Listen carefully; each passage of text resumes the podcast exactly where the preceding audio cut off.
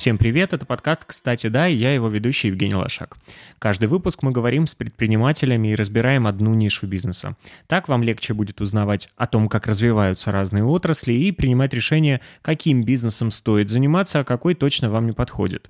Последний месяц мы говорим не только о том, как создавать, но и о том, как выживать, по понятным причинам. Для тех, кто не слышал предыдущие выпуски, ранее мы уже разбирали бьюти-нишу со стороны российской уходовой косметики от Тины Канделаки и Celogy.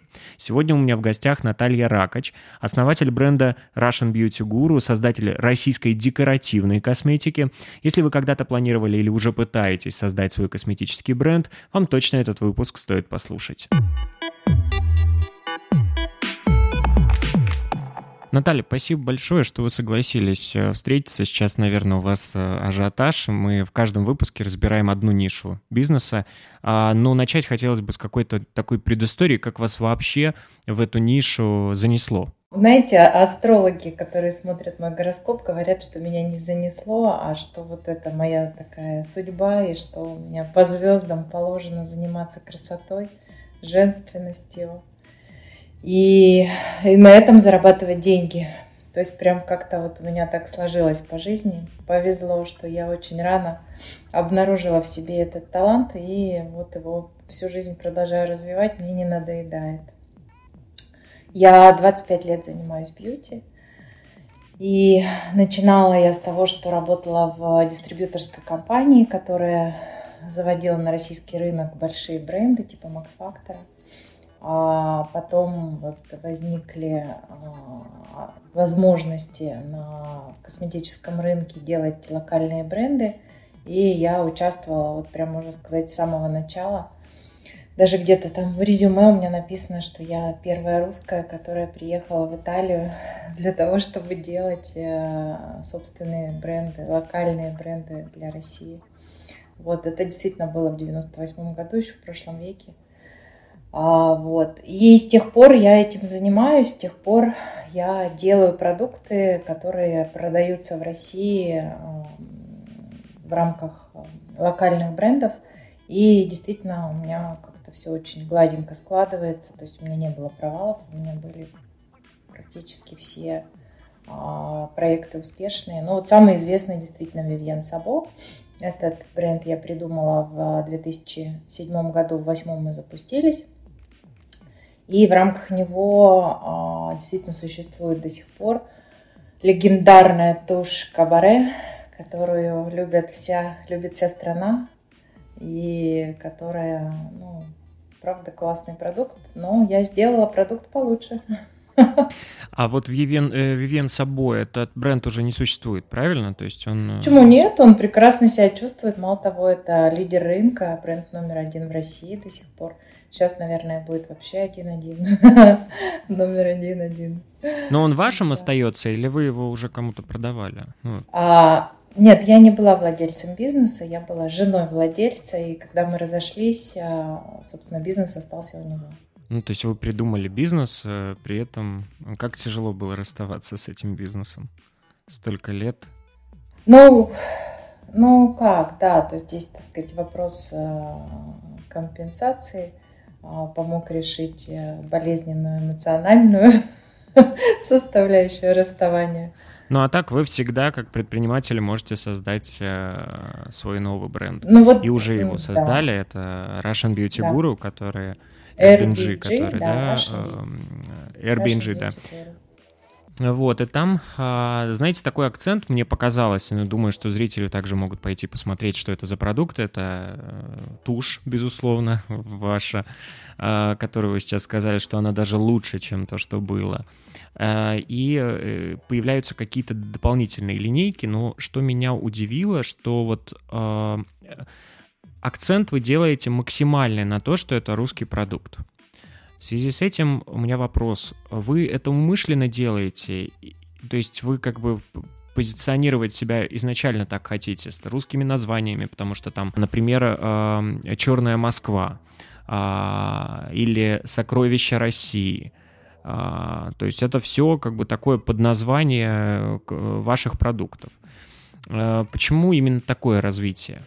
А, ну, здесь э, несколько таких историй сложилось. А, во-первых, действительно, я вот сказала, что я много лет занимаюсь развитием локальных брендов, но конъюнктура на рынке складывалась таким образом, что девушки в России не, ну, больше любят заграничное, и, в общем, как-то очень скептически всегда относились к тому, что сделано в России, а, и что вообще имеет какую-то коннотацию в названии, в позиционировании к России.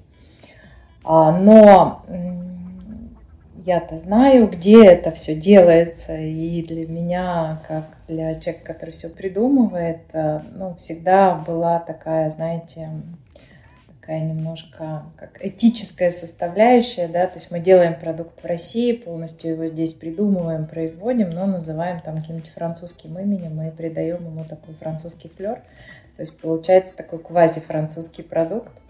И меня это, конечно, как человека просто ну, иногда прямо возмущало. Ну, потому что, ну, почему бы нам не иметь здесь, а, делая все русскими мозгами, русскими руками, а, продукт, который называется по-русски, вообще отражает а, саму суть вопроса, что такое красиво по-русски. Но поскольку эта тема такая немножко у нас какая-то невидимая, да, то, в общем, в ней довольно сложно было построить бизнес, поэтому мы шли вот таким простым путем, давая потребителям то, что они хотят, а заграничные какие-то продукты. Вот. Но в какой-то момент э, я, как человек, который наблюдает за трендами и даже претендует на то, что их создает – я поняла, что вот этот интерес к российскому, вот это может быть политика импортозамещения или еще что-то, или просто время пришло, или просто какое-то национальное самосознание начало формироваться более не менее. Я поняла, что интерес к российским продуктам а, высокий, и дальше мне попалось в руки исследование компании Deloitte, это большая четверка, о том, что в России а, 30% людей готовы покупать, в России в косметической именно отрасли, 30% людей готовы покупать продукт российского производства, даже если он дороже аналога. И вот этот факт, он меня безумно вдохновил. Я поняла, что наступило время. Может быть, оно немножко, ну, в тот момент это, эти идеи опережали это время, но я, собственно, никогда не, не волнуюсь по этому поводу многие мои идеи опережают время. вот, и я поняла, что наступило время попробовать покопать эту нишу. Я стала ее копать, я стала смотреть и поняла, что в ней никого нету, и что занятие сформировать эту нишу это вообще как бы моя работа, моё такой, мой такой вызов профессиональный. Поэтому вот мы пошли в этом направлении, стали думать и нашли столько интересного материала, который базируется и на русской истории, и на русской э, литературе, и, в общем, всевозможных культурных ценностях, которые э, действительно близки людям, близки э, и, и, и в, ну, как бы в своей сути описывают этот ответ на вопрос, что же такое красиво по-русски.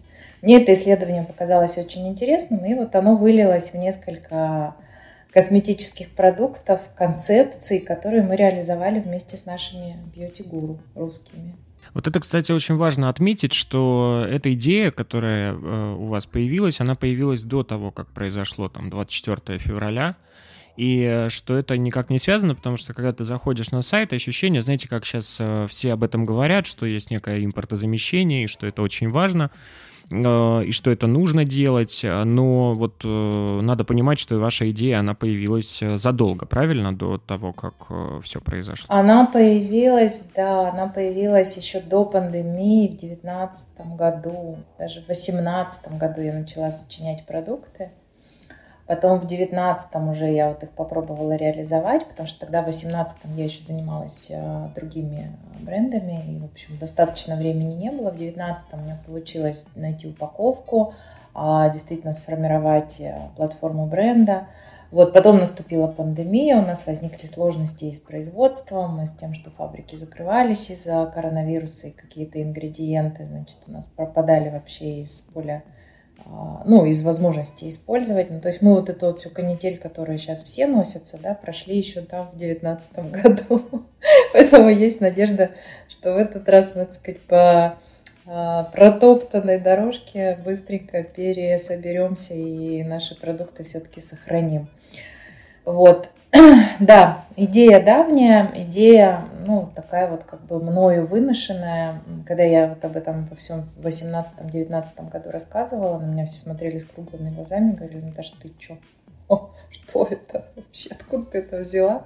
Выглядит прикольно, звучит классно, качество классное, но это вообще откуда все? Ну, вот мне приходилось говорить, что это моя, так сказать, девичья мечта сделать по-честному русский продукт, который правда несет нам вот этот вот свет русской культуры и греет душу. И давайте попробуем, что из этого получится. Ну вот получилось, что называется, в тему, хотя, конечно, не такой ценой мне хотелось стать известной и популярной. На самом деле, мне кажется, что здесь как, как были какие-то все равно да, внутренние противоречия, потому что вы, э, у вас есть свой, свое бюро, это бренд Гуру Бюро, которое помогает запускать э, бренды, и мы об этом тоже обязательно сегодня поговорим. Поэтому у вас как бы такая есть, у вас очень большая маркетинговая составляющая. Вы, наверное, могли понимать, что э, назвав там условно на русском языке, вы можете чуть-чуть вот как-то меньше, чем это, и даже, наверное, сильно меньше. А были ли вот такие исследования, которые говорили, что если вот сейчас просто поставим, эту, поставим бренд на другом языке, то продажи, конечно, будут сильно расти? Ну, смотри, повторите. Да, но не то, что умышленно, да, то есть любой человек, который занимается брендингом, он а, такой тренд-вотчер, да, то есть мы все равно следим, понимаем, к чему это все придет, какие там вот идет те предсказания Пантон, которые там всем на снег, как снег на голову в декабре падают, на самом деле в головах у тренд-вотчеров формируются там за, за годы до того. Вот, то есть мы понимаем и какие цвета и какие тенденции, какие вообще стилистические особенности будут. Вот, поэтому мне это все было очень органично, я понимала, ну, как бы совершенно четко понимала, что это очень прикольная штука, и что э, девочки покупающие косметику всегда интересуются чем-нибудь новым, прикольным, интересным, стильным, особенным, отличающимся от всего другого. Вот, э, ну и это вот был как бы такой путь, с одной стороны рискованный, с другой стороны а, оправданный моими внутренними какими-то вот логическими построениями тренд-вотчера, тренд-сеттера, может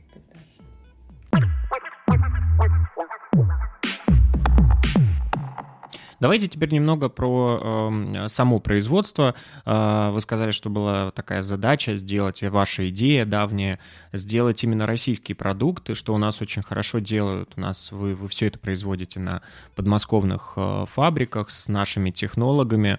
А, но в целом, на какое, ну, какое количество процентов, в каком соотношении есть наше сырье и э, европейское, американское сырье. То есть из чего вот эти продукты, они изначально состоят? А, да, были времена, когда это мало кого интересовало. Сейчас это вопрос прямо номер один. А, в декоративной косметике а, технологии создания продукта настолько ушли далеко, что мы в данный момент вообще вся индустрия создания декоративной косметики – она очень сильно интегрирована и построена, по сути, на такой системе международного разделения труда, системе международной интеграции, когда высокотехнологичные ингредиенты а, производятся вот, но на там, считанном количестве фабрик и используются всеми. А, поэтому а, сказать, что вот мы полностью можем импорта заместить производство ингредиентов, это, в общем, немножечко... Ну, это вообще капец непрофессиональное заявление. А, вот, поэтому вот с этим как раз основные сложности. То есть, если сейчас случится так, что Россию полностью исключат из международной кооперации с точки зрения химии и ингредиентов, то ну, нам эти, ну, нам эти ингредиенты заменить нечем. Да? Дальше мы говорим, там есть, например, дружественные азиатские производители, которые никуда не уйдут, будут нам помогать и так далее. Хорошо, а мы с радостью займемся изучением этого вопроса, но это займет время, а ну, вообще в химии время довольно как бы долгая вот разработка продукта и формирование формулы идет. Поэтому в ближайшее время мы точно должны опираться на поставки наших европейских и американских а, поставщиков – Благо, не все из них э, под давлением санкций эти поставки прекратили. Другое дело, что логистические цепочки разрушены полностью, ну, то есть мы уже прежними э, путями не можем это все перевозить. А довольно сложно сейчас оплачивать все эти э, закупки. А, это тоже удорожает. Поэтому вот Вопрос мне задают частенько, а почему доллар вернулся как бы к прежнему курсу, а цены вы не понижаете?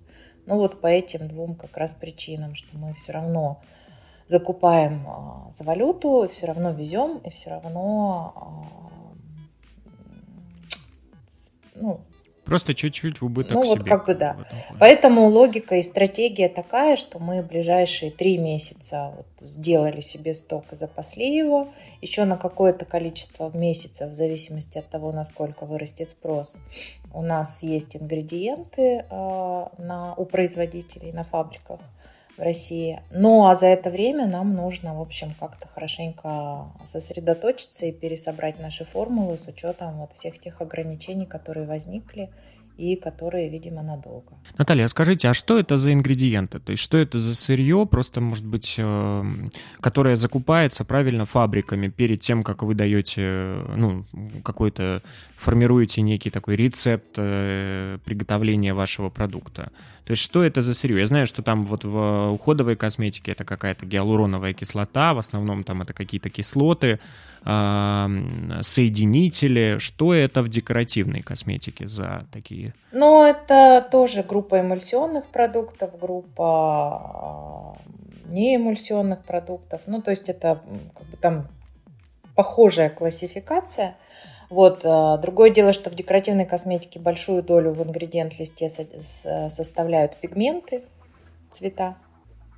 И а, ну вот, что касается пигментов, например, то это очень сложное такое высокотехнологичное производство, и, по сути, пигменты в мире производят там 5-6 заводов всего. А там, 4 из них в Европе. Вот. Да, кстати, тоже говорили, что и в декоратив... О, и в уходовой косметике тоже пигмент используется. Это самая проблемная сейчас да. А, территория, которую уже нужно изучать. Э, скажите, а вот э, э, можно ли сделать так, если все-таки так случится, что закроют, что категорически русским компаниям, российским компаниям продавать не будут, Например, там, я не знаю, рассматривали бы вариант зарегистрировать компанию в Молдове и каким-то образом а, делать заказ в Молдову, оттуда уже потом доставлять. Ну, то есть вот какая-то такая цепочка, она возможна? Слушайте, ну вообще цепочек дофига, их можно, конечно, всячески использовать. Другое дело, что мы всю жизнь работали для того, чтобы не было никаких вот этих левых цепочек, а все было по-честному. И вообще честность это такая наша главная ценность в бренде. То есть мы прям сразу же сказали, что мы хотим, чтобы все знали, как, из чего, где получается, где не получается, вообще как выглядит производство, как мы сертифицируем, как мы тестируем продукты. Это прямо вот мне казалось реально такой reason to believe для целевой аудитории, чтобы а, доверять как раз и и, ну, и, и как-то вот оппонировать тому мнению общественному, что все, что сделано в России, это так себе. На самом деле это такой вот прямо наша такая установка. По этой причине я решила не суетиться, ничего не открывать, никаких вот этих вот цепочек. А вот это вот хватай мешки, вокзал уходит, это все я вообще терпеть не могу вот так вести бизнес. Вот. Я думаю, что самое главное сейчас это пересобрать формулы и остаться в рамках нашего качества, потому что мы все-таки а, долгое время разрабатывали эти формулы, и они реально люксового качества. То есть прямо вот, ну, вообще обожаю свои продукты, а, потому что к ним прикасаешься и понимаешь, что это прямо вот шедевр технологического, технологических возможностей. Вот. Если что-то не получится пересобрать, ну тогда будем думать. Но пока мы, в общем, в процессе и все получается, поэтому вот как бы действуем по обстоятельствам в рамках э, существующих ограничений, не нарушая никаких э, законов. Ну, я здесь как конкретно не о нарушении говорил, а о том, что если уж поступают таким образом... Предприимчиво, да? да, да, да так немножко, предприимчиво так поступить? Да, просто хитрый какой-то способ, конечно, не, это было бы не очень хорошо, потому что изначально вы там российскую компанию хотите развивать, тогда получается а, каким-то образом. Ну, просто если как бы совсем будет все плохо с тем, чтобы бренд Russian Beauty Guru существовал, ну, слушайте, это вообще упражнение как бы у меня быстро получается. Придумаю какой-нибудь другой бренд, буду заниматься чем-то еще. В конце концов, может быть, займусь вообще чем-нибудь, а, что не относится к косметике. Я уже, так сказать, об этом подумываю. Наталья, вот смотрите, есть э, тренд сейчас, и он был э, задолго до того, как, опять же, произошло 24 февраля, а, тренд у блогеров, которые заработали каким-то образом аудиторию себе в Инстаграме, в ТикТоке, да, потом в Инстаграме, как правило, это какими-то такими откровенными фотографиями, и в какой-то момент, наработав уже там миллионную аудиторию, а, блогеры решают создать свой бренд. А вот появилась идея, э, нас будут просто слушать предприниматели, и мне бы хотелось, чтобы мы могли как-то разобрать бизнес с точки зрения его изначальной такой вот, э, изначального создания. А появилась такая идея создать свой бренд. И если будем надеяться, что нас будут слушать именно те предприниматели, которые хотят качественный продукт создать. То есть не просто а, сделайте мне что-то, копируйте и поставьте мое название, ну, мы вот это сразу опускаем, это вообще неинтересно. интересно а, а действительно человек предприимчивый, он э, понял, что на рынке чего-то не хватает, например, для него или там, для аудитории, и он хочет это создать. А с чего ему нужно начать?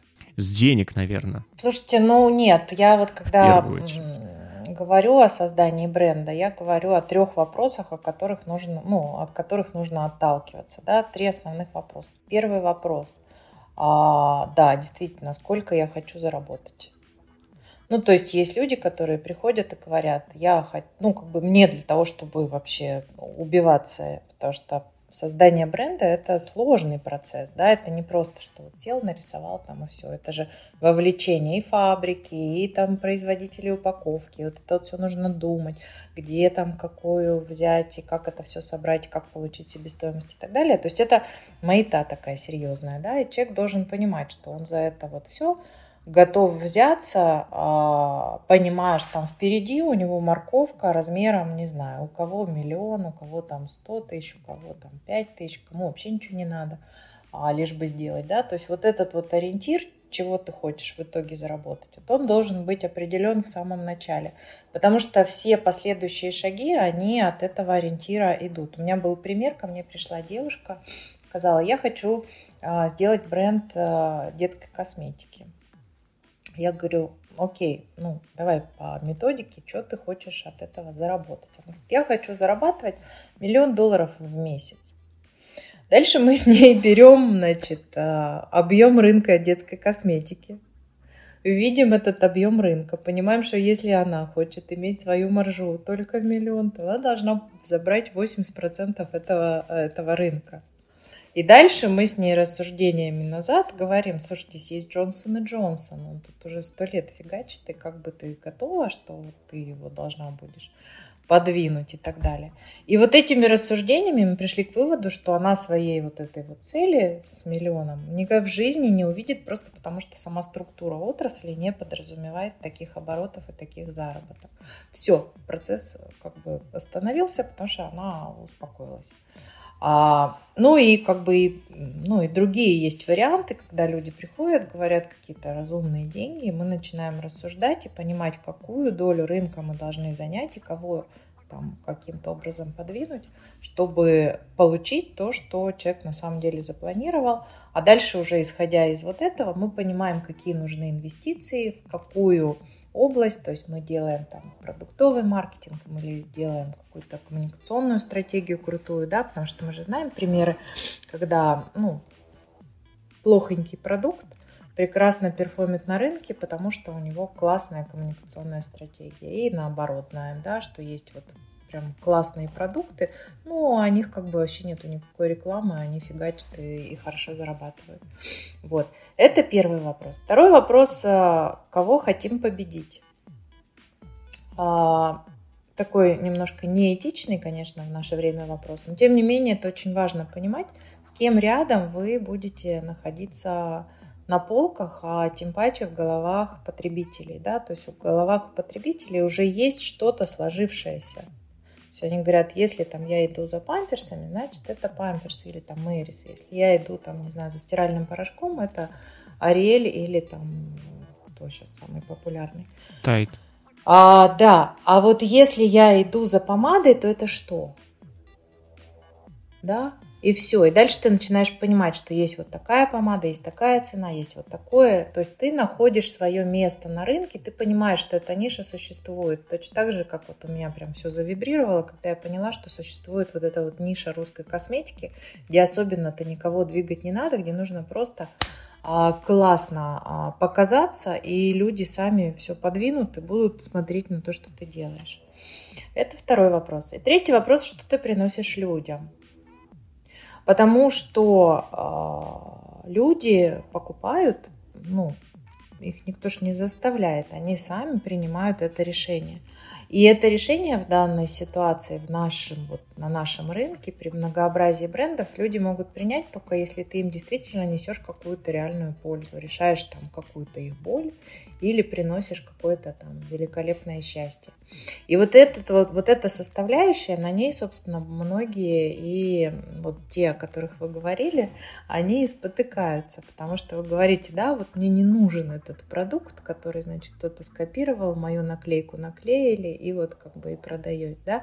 Почему? Потому что в нем нету вот этой вот третьей составляющей, в нем никто не подумал, Женя, а вот я тебе при всем при том хочу принести еще вот в этом продукте вот такую штучку, которая тебе точно нужна.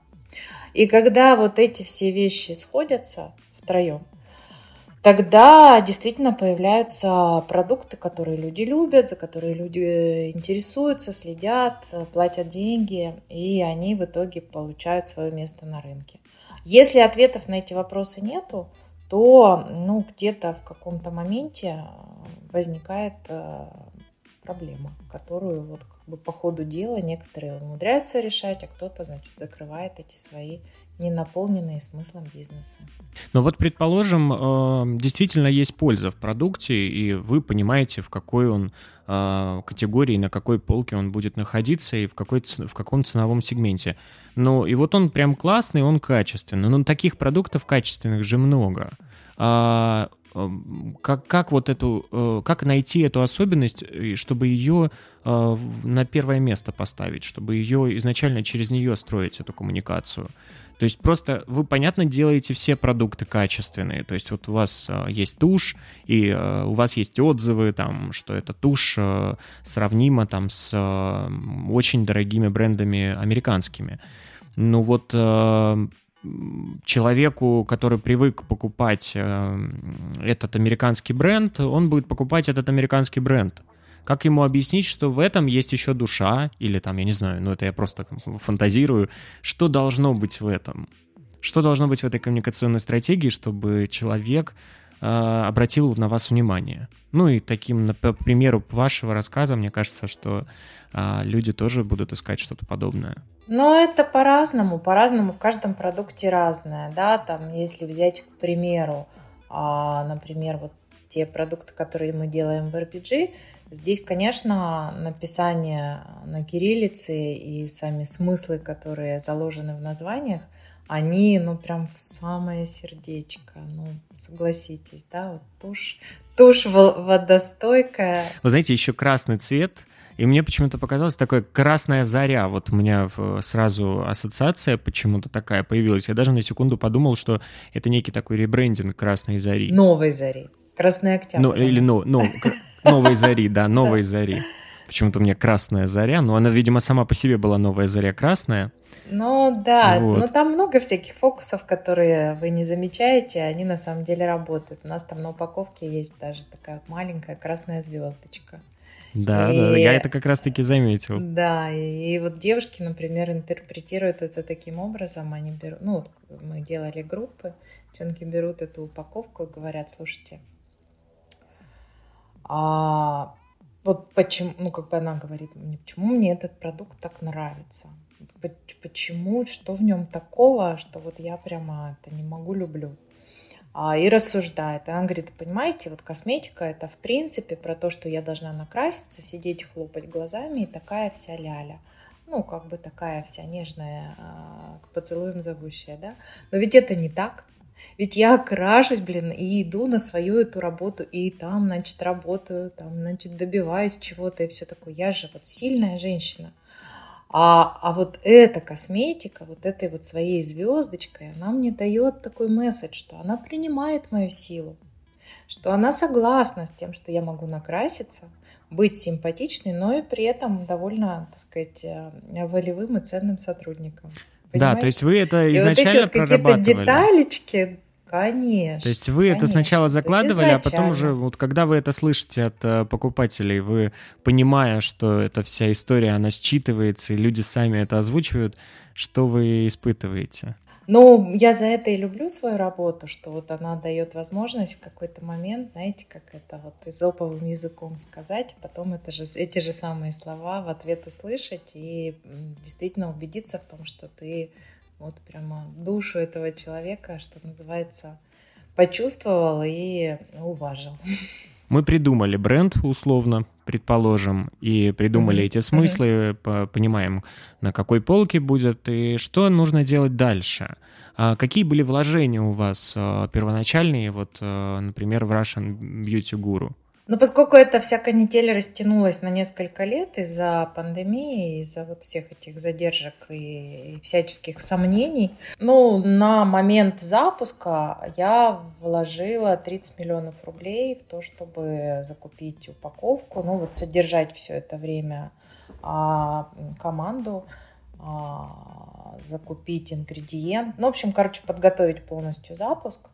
Вот. Ну и дальше, соответственно, там мы начали уже зарабатывать и с первыми отгрузками стали уже как-то ну, отбивать эти, эти вложения.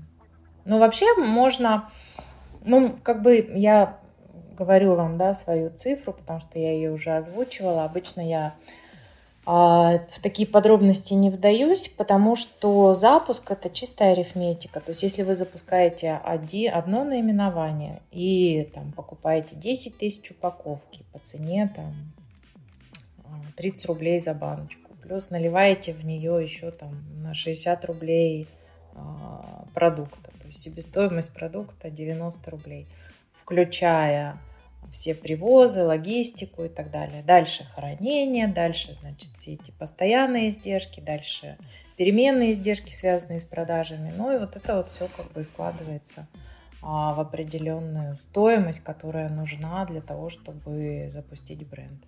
Или, например, там в декоративке, вот мы Вен Сабо когда запускали, мы сразу запускали порядка 200 SKU, 200 баночек. Ну, там были совершенно другие вложения изначальные.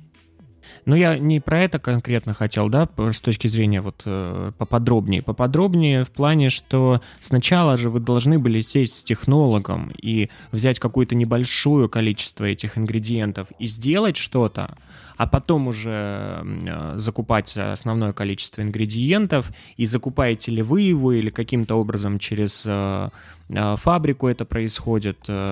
Вот это как происходило? То есть я же не, вы же не можете просто сразу там заказать ингредиенты и уже... Да, существует этап разработки. А, и этот этап длится до получения предпроизводственных образцов. Предпроизводственные образцы отдаются уже в сертификацию. До того, чтобы получить предпроизводственные образцы, проходит очень много технологических этапов.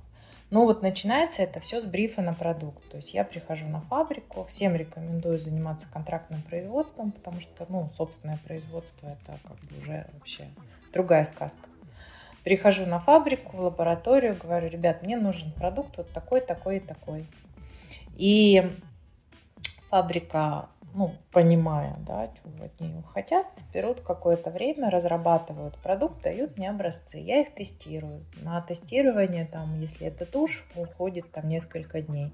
Если это крем а, омолаживающий, то там какое-то большее время нужно попользоваться им, чтобы понять, он омолаживает или нет.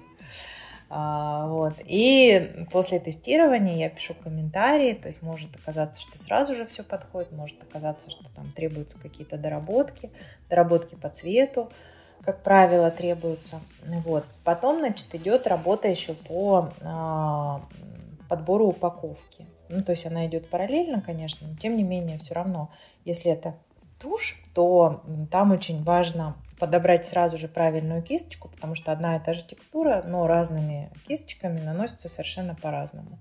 Поэтому здесь происходит еще тестирование вот э, именно самой упаковки и аппликатора, и способа нанесения, плюс удобство, да, вот как, как сделать так, чтобы это было удобно, да, если там продукт наносится пальцем, чтобы туда палец залезал, да, и как бы все это было а, удобно в использовании. А потом очень важный а, этап – это тестирование, так называемый compatibility тест а, и тест на стабильность формулы, когда а, продукт наливают в банку выбранную и ставят на старение в термошкаф. И в течение значит, одного месяца это один год использования, два месяца это два года использования, три месяца это три года использования, да, вот как продукт себя будет вести. То есть там создаются такие специальные условия, которые позволяют сделать ускоренное старение формулы.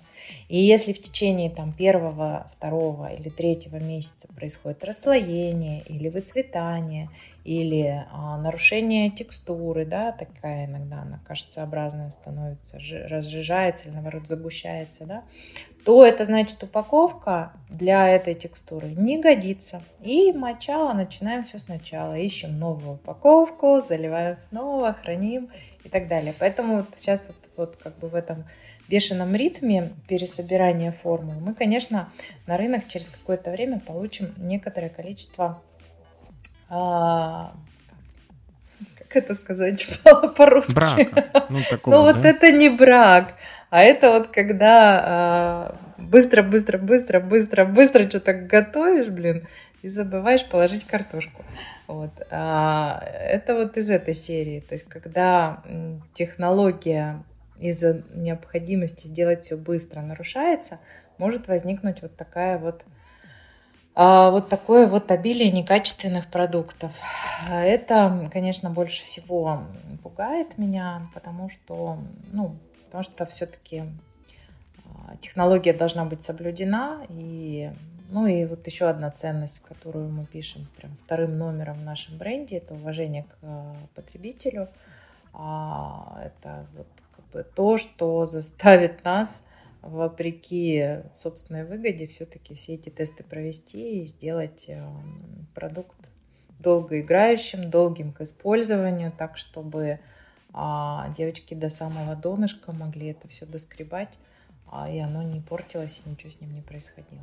То есть это не только зависит э, от даты, которую ставят, срок годности такой-то, это ну, по цепочке, как бы, во-первых, использование, во-вторых... Но мы, да, ну, то есть если мы, например, понимаем, что через год текстура меняется, то мы должны срок годности поставить себе год.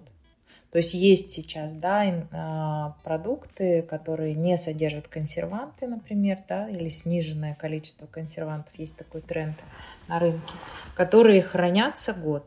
Есть там кремы, которые нужно хранить только в холодильнике. Если ты их оставляешь э, в ванной просто на полке, то они покрываются плесенью. И вот это вот все должно быть на упаковке написано. Вот, соответственно, мы проводим наши тесты таким образом, чтобы все-таки наши продукты хранились подольше, потому что тоже как бы это одно из таких, э, ну, таких потребительских привычек в России. А мало кто там через три месяца все выбрасывает и покупает новое. Все-таки мы стараемся экономно использовать а, наши продукты. Вот. Поэтому нам важно, чтобы формула сохранила свое качество а, во время всего срока годности, который указан на упаковке. Вот. И вот пройдя все эти технологические этапы, мы получаем предпроизводственные образцы. Фабрика на них подписывается, потому что она несет ответственность за качество. И если нам пойдут рекламации, то и она тоже а, будет отвечать. А мы, соответственно, получаем сертификат на себя, и сертификационный орган тоже подписывает э, эти образцы и таким образом берет ответственность за то, чтобы не было никаких рекламаций и что он все протестировал и проверил. И после этого продукт выходит на рынок. Ну, вот так вот было вот всегда в хорошие времена. Чем это обернется сейчас, учитывая, что у нас даже серый импорт разрешили – я не знаю. Наталья, а все-таки есть шанс, что какие-то, какое-то сырье начнут э, производить у нас, и а, косметическая отрасль у нас, а, не знаю, возродится? Ну, хотя бы давайте 50%. на две части разделим вопрос. Косметическое сырье у нас а, производить, а, я прям уверена, скоро начнут, а, потому что это так же, как моя русская косметика, пустая ниша. Ну, то есть прям нет никого. А все-таки лаборатории органического синтеза есть на любой э, фармацевтической фабрике. И есть специалисты, которые понимают, как делать павы, эти поверхностно-активные вещества, как пленкообразователи делать, как какие-то там элементарные косметические базы варить. Поэтому я думаю, что многие предприятия химической промышленности сейчас активно займутся тем, чтобы вот сформировать эту какую-то базу а, недостающих ингредиентов и составить конкуренцию, да, то есть это на самом деле, ну, любой кризис – это возможность, да, это прямо точно я скажу, что наши предприимчивые ребята обязательно что-нибудь такое придумают и может оказаться даже, что сделают что-то круче и лучше того, что было до сих пор. Вот. А восстановится или не восстановится косметическая отрасль, это вопрос вот прям не ближайших с вами наших бесед. Давайте встретимся через год и посмотрим, к каким результатам мы пришли. А, ну, потому что с нуля расти, с одной стороны, прикольно, а с другой стороны, довольно сложно. Вы запускались э, в период пандемии, и тогда в вашей стратегии, насколько я понимаю, изначальной, э, был, были онлайн-продажи. Насколько важно на сегодняшний день, вот если честно, я, я не совсем понимаю, хотя маркетологи все об этом э, говорят, что всегда будет желание у потребителя прийти, потрогать, пощупать, нанести на себя, и только после этого покупать. И даже в онлайн они приходят только после того, когда видели уже конкретно этот продукт и могли его потрогать. А насколько эта стратегия там осталась у вас, и вы ориентируетесь на нее? Или вы уходите в ритейл? А, ну, смотрите, я вот поскольку динозавров видела, да, как дети шутят иногда, 25 лет занимаюсь этим всем, понятно, что я начала, начинала во времена, когда никакого онлайна не было, и все было, значит, в магазинах, на полках, которые надо протирать, и на которых должны быть тестеры. Потом действительно случилась пандемия, которая эту всю ситуацию немножечко а, подвергла сомнению. И рынок очень быстро сориентировался. Ну, то есть, если до пандемии там продажи косметики онлайн были там до 3-4, там у некоторых 5%, то в период пандемии и после а, некоторые бренды полностью запускались онлайн, да, есть там бренд OK Beauty, которые вот прям запустились онлайн, да, я знаю а, эту компанию, они действительно большие специалисты в диджитал-маркетинге, и вот они свои э, стратегии использовали даже в декоративке и получили хороший успех. Ну и вообще, в принципе, потребление не только продуктов, но и информации, вот все эти коммуникационные, в том числе стратегии, они уже сейчас не мыслятся без а, правильного digital продвижения и всех его инструментов, типа A/B-тестирования, типа а, таргетинга в соцсетях, типа там каких-то а, анализа больших дат и так далее. Вот, поэтому уходить в ритейл, приходить из ритейла, это уже меня никто не спрашивает. Уже вот жизнь так устроена сейчас, что надо быть и там, и там. И это классно. И вот на самом деле я упомянула, что я училась в Сколково. Мне а, вот это обучение как раз помогло поверить в то, что существуют э, реальные стратегии, которые могли бы людей вообще не склонных покупать онлайн, а пригласить и купить наши продукты онлайн. Ну, там как бы такие с, э, как это, сформированные воронки вовлечения, да, ну и помимо всего прочего, конечно, сам продукт, потому что здесь есть четкое понимание, что цветные продукты сложнее покупать, а поскольку первую коллекцию мы сделали полностью черную, то вот как бы черный монохромный продукт, э, в принципе, что бы не купить онлайн, да, плюс ко всему тушь все равно никто не, не тестирует в магазине, ну, то есть исключительно можно там посмотреть кисточку, если внимательно рассмотреть кисточку на картинке, в принципе, это а, ощущение, что ты все понял и хочешь купить, оно возникает. Поэтому мы вот такими а, разными способами вовлекли а, в начале пользователей именно в покупки онлайн, и это получилось очень классно. Но а, ритейл, безусловно, если есть такая возможность, что бы туда не пойти.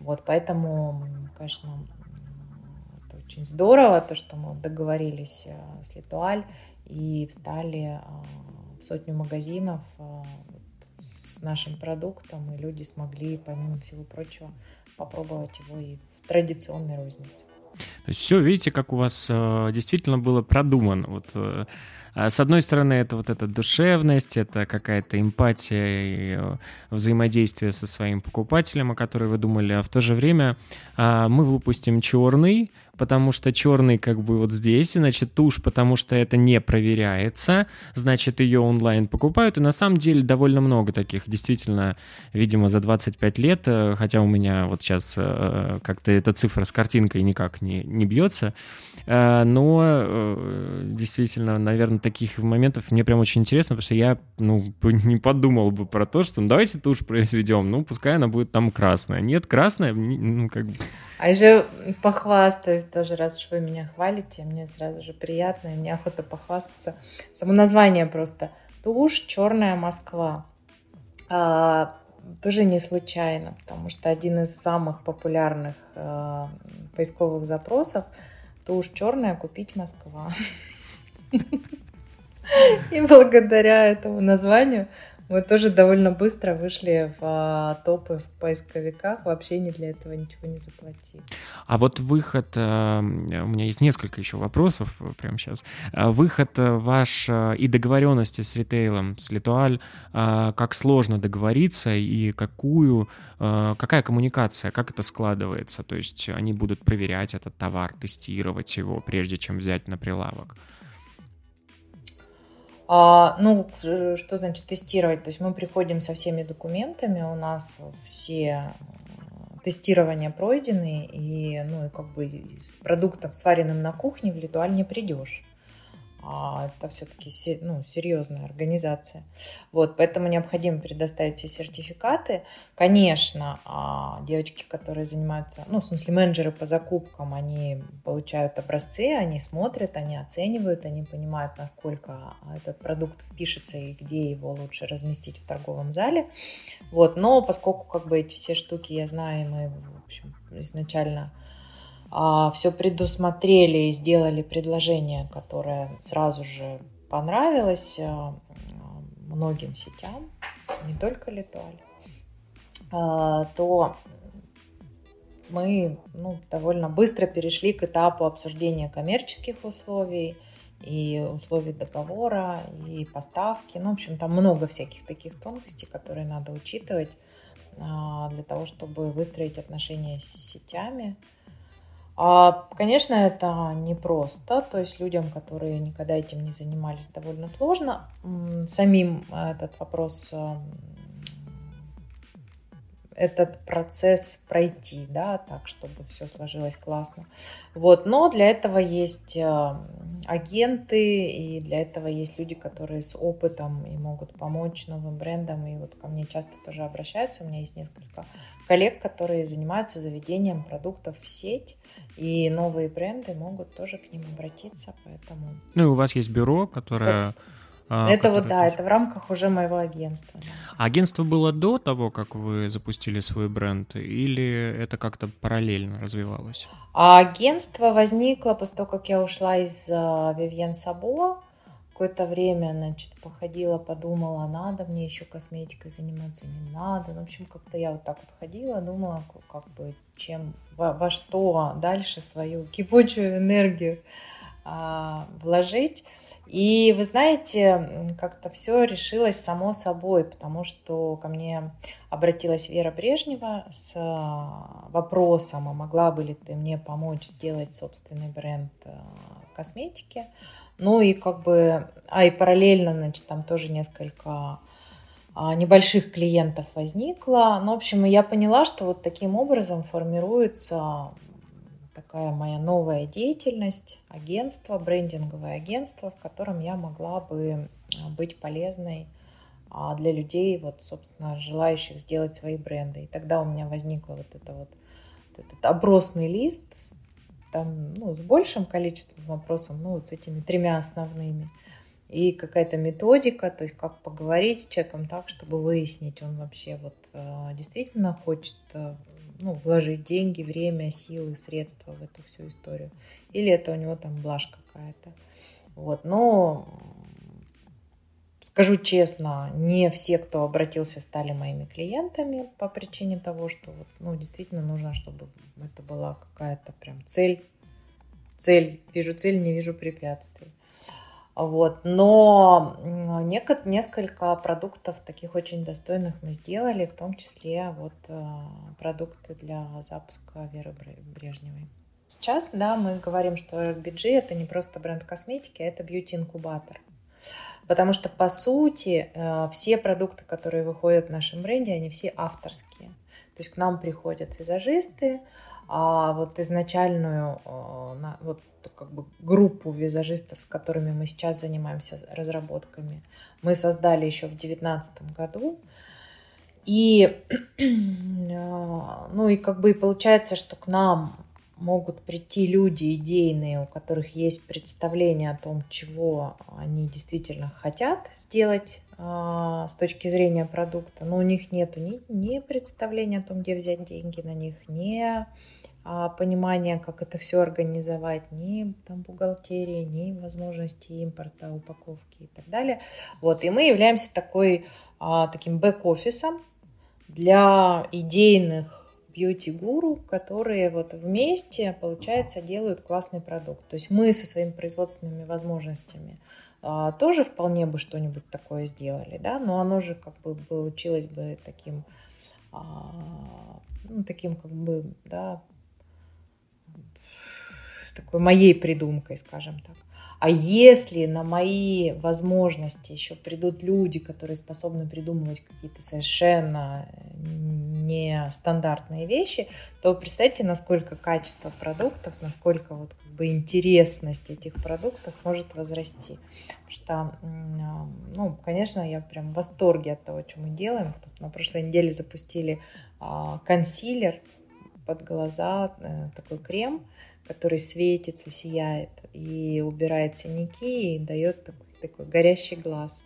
И назвали его «Культура сияния». Прям вот как вот надо нам сейчас. Месяц проревели, теперь надо приводить свои э, потухшие глаза к состоянию горящих. Вот. И, ну и вот эту вот всю историю придумала Ира Левенталь, которая, вот у нее эта идея прям с этим светящимся консилером была, я не знаю, сколько лет назад. И вот мы его в итоге сделали, придумали там действительно очень интересный состав а, ингредиентов, которые подстраиваются под цвет кожи, то есть и вашей кожей, и моей кожей, там девушки с каким-нибудь таким розоватым подтоном тоже все это подойдет, потому что цвет один, продукт универсальный, а он подстраивается под цвет кожи и дает вот это сияние. Вот, поэтому интересные очень должны у нас в этом году состояться запуски. Я прям потираю руки и всех э, приглашаю следить за тем, что мы там на бьюти горели. Э, скажите, вы рекомендуете запускаться, если, например, всего одна идея, вот э, есть один какой-то продукт, который человек хочет выпустить на рынок? Или это вообще игра не стоит никаких свеч? Но опять-таки возвращаемся к трем вопросам. Да? Если человек выпускает этот продукт, а, продает вот это вот все, вот канитель, вот это вот все, и зарабатывает столько, сколько он хочет, и получает как бы удовлетворение, то почему бы нет? Другое дело, что, а, ну, сколько их упало в эту бездну, разверстую вдали, вы же понимаете, да, что эти продукты, они запускаются, пропадают, появляются, энтузиазм проходит и так далее. Вот, собственно, это еще одна из а, целей моего проекта, потому что если в нашем проекте этот продукт запускается один, он уже не один, он уже как бы в бренде, да, и уже вероятность раскачать его и сделать популярным гораздо выше, просто из-за синергии с другими продуктами, с другими людьми. Вот. Ну и, конечно, прежде чем запустить продукт, я всегда говорю, возьмите консультацию, попробуйте спросить, потому что да, даже вот в Сколково нам бесконечно говорили, да, ваши друзья будут говорить, да, да, да, офигенный, классный продукт. Ну, блин, сколько ваших друзей купят его и будут покупать регулярно, да. Все-таки важно, чтобы целевая аудитория была четко сформулирована и получила, ну и как бы вы получили от нее хоть какой-то фидбэк по поводу вашего продукта. Я поэтому большой, конечно, любитель маркетинговых исследований. Я всегда провожу фокус-группы, старые добрые фокус-группы. Сейчас они, правда, онлайн можно делать, это вообще классно. Вот, чтобы девочки посмотрели, сказали, сделали свои какие-то выводы, потому что иногда это очень неожиданно. Ты говоришь там концепт своего продукта, а тебе в ответ говорят э, ну, совершенно неожиданные какие-то впечатления. Вот, поэтому, конечно, нужно, э, можно поверить самому себе и как бы сделать такой жест, но если играть в долгую, то лучше, конечно, это все блин, семь раз проверить, потом отрезать. Хотя сейчас говорят, да, семь раз, семь раз отмерь, один отрежь, а сейчас говорят, семь раз сделай, один какой-нибудь выживет. Да, сейчас новая Получится, да. тема.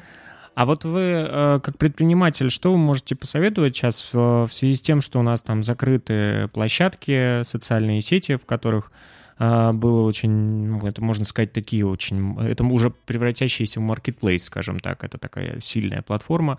Мы все понимаем, о чем говорим, не буду упоминать, uh-huh. чтобы не называть, что это платформа uh-huh. экстремистская, уже сказал. А, и а, э, ее больше нет, все пошли в контакт, а, в Рутюб, возможно, как э, дальше выстраивать эти продажи, если уже какие-то у вас первые результаты э, от запущенных рекламных кампаний ВКонтакте? Нет, мы все рекламные бюджеты приостановили. Связано это с тем, что пока у нас не будет определенности со стоком, нам нет смысла раскачивать продажи. А второе, у нас и без всяких рекламных э, кампаний вообще все растет. Ну, то есть прямо и интерес к бренду растет, и продажи растут. Вот, поэтому вот на данный момент сказать, что я уже прямо где-то что-то поняла, не могу, не знаю. Вот. А единственное, что я точно знаю, что, конечно, ВКонтакте это площадка чуть менее приспособленная для продаж бьюти-продуктов. Она такая все-таки немножко про другое. Вот. Но, например, Яндекс.Дзен, который мы тестировали еще до всех событий, он реально дал очень хороший результат э, в бьюти. Поэтому вот э, коллегам, которые интересуются из бьюти, что делать, вот могу прям порекомендовать поработать и с блогерами Дзена, и воспользоваться какими-то инструментами там. Мы, правда, только с блогерами работали, но конверсия была прям очень хорошая. А вот до того, как э, закрыли площадки, вы все-таки использовали Инстаграм и заказывали рекламу у блогеров в Инстаграме? Ну да, Инстаграм, он, он самый такой подходящий для бьюти, потому что там есть возможности там макияжи показать, продукты показать, съемочки красивые показать. И как это там ну, как бы стиль повествования тоже такой очень подходящий под вот эти все лайтовые а, бьюти общения. Вот. Но сейчас, на самом деле, Телеграм хорошо тоже под, подхватывает, да, эту аудиторию. То есть те, кто были а, в Инстаграме, они переходят в Телеграм. Хотя тут, конечно, в Телеграме, ну вот как бы я уже запурхалась, да, то есть я первые там 10 прочитываю, а потом уже все у меня улетает куда-то там в дно, и некоторые сообщения остаются неотвеченными долго, именно вот по причине того, что там никак нельзя это все по папкам разложить. Можно по папкам в Телеграме, можно, но это надо какое-то время. Да? да, да, да. Надо разобраться, как это делается. Да. Вот. Ну, в общем, короче, есть всякие разные выходы. Сейчас надо, конечно, пробовать.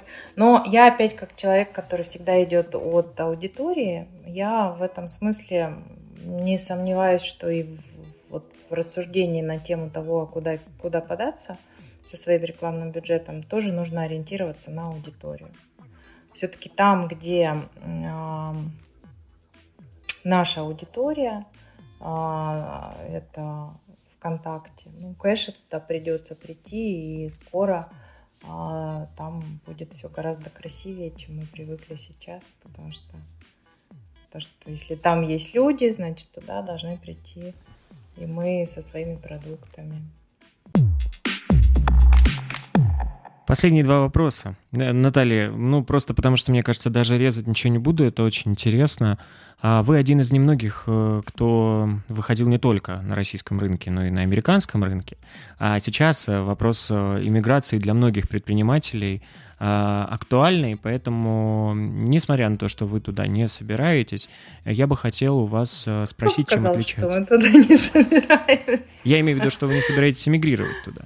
А, эмигрировать? Не, ну я не... Кто хочет не полностью выстраивать бизнес там? Насколько это с, э, эти ниши там по ведению бизнеса отличаются? Может быть, какие-то несколько э, отличий, как там это все устроено и как там начать продажи?